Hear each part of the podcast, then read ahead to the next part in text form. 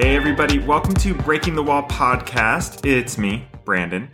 And today I actually have a shorter episode for you. I got a DM yesterday on Instagram from a, a young artist who was looking for suggestions on what books to read or what books would be good for a dancer who's just starting their career. Um, and to be honest, I've never really been much of a reader up until this past year. I was having a conversation with my brothers uh, both of my brothers live in Austin, and I'm in New York. Uh, so during this pandemic, the, a lot of the time we could only communicate through Zoom or you know FaceTime conversations. And we started talking about this idea of a read rate. So your read rate is the percentage of books that you've actually read compared to how many you actually own. And for me, I love going to bookstores. I love being, I love buying books. Like I love owning books.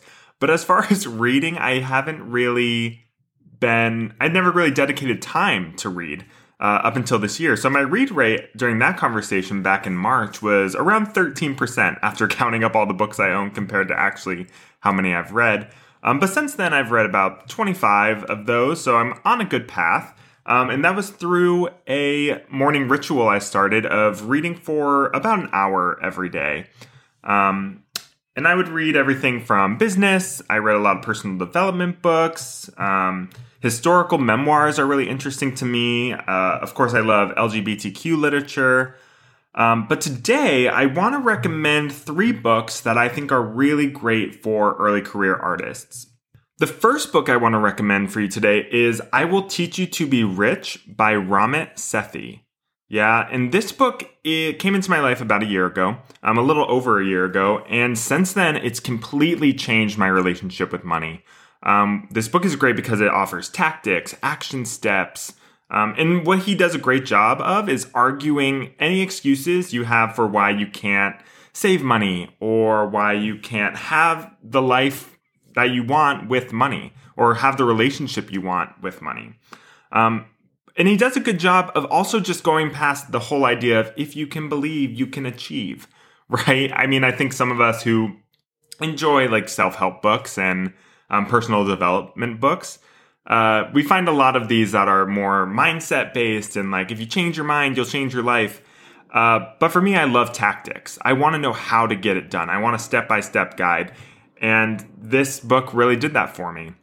Um, for me, it really helped me understand the basics of investing, which is super important for retirements. It's something we don't think about when we're just starting our careers.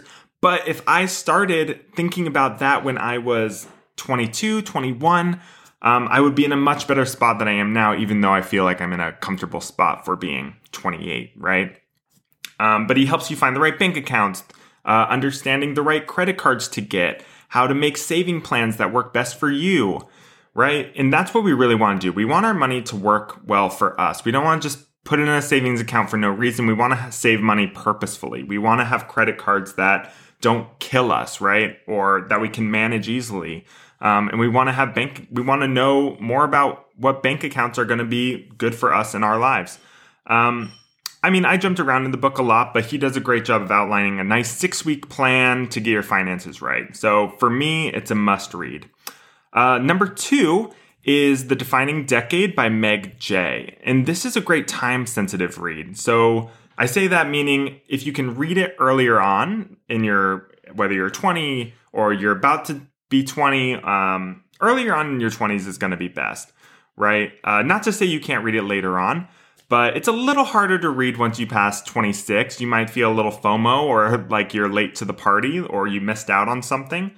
Um, but no matter what stage you are in in your 20s, it's a great, valuable read. And for me, I love how this book uh, forces you to consider all the options that you might want down the road. So, do you want babies? Are kind of going back to um, I will teach you to be rich. Do you want to save for a house? Um, do you what do you want your career to look like? So the book is divided into three different parts. The first part is work. The second part is love. And then the third part of the book is called The Brain and the Body. So all three of these kind of work separately and together to help evaluate um, how to evaluate your relationship with them. uh, and why it's important to really consider them in your 20s. So that book's called The Defining Decade by Meg Jay. The first one was I Will Teach You to Be Rich by Ramit Sethi. And the third book I want to recommend, and the final book I want to recommend, is called Big Magic. Yes, by Elizabeth Gilbert. And it's all about living a creative life. This is an incredible roadmap from someone who I consider to be a really successful writer, um, who writes about creativity in such an interesting way. And she tackles things such as fear in creating your own work or living a creative life, um, being persistent. And for me, one of my favorite parts is when she talks about permission. So I think there, and I'll do a separate episode on this, but I think dancers feel like we're waiting, sometimes have to wait for permission in order to make the work we want or audition for the companies we want to be a part of. Uh, and she really says no one's ever going to give you that permission. Um, unless you want it, then I'll give it to you right now. Do it.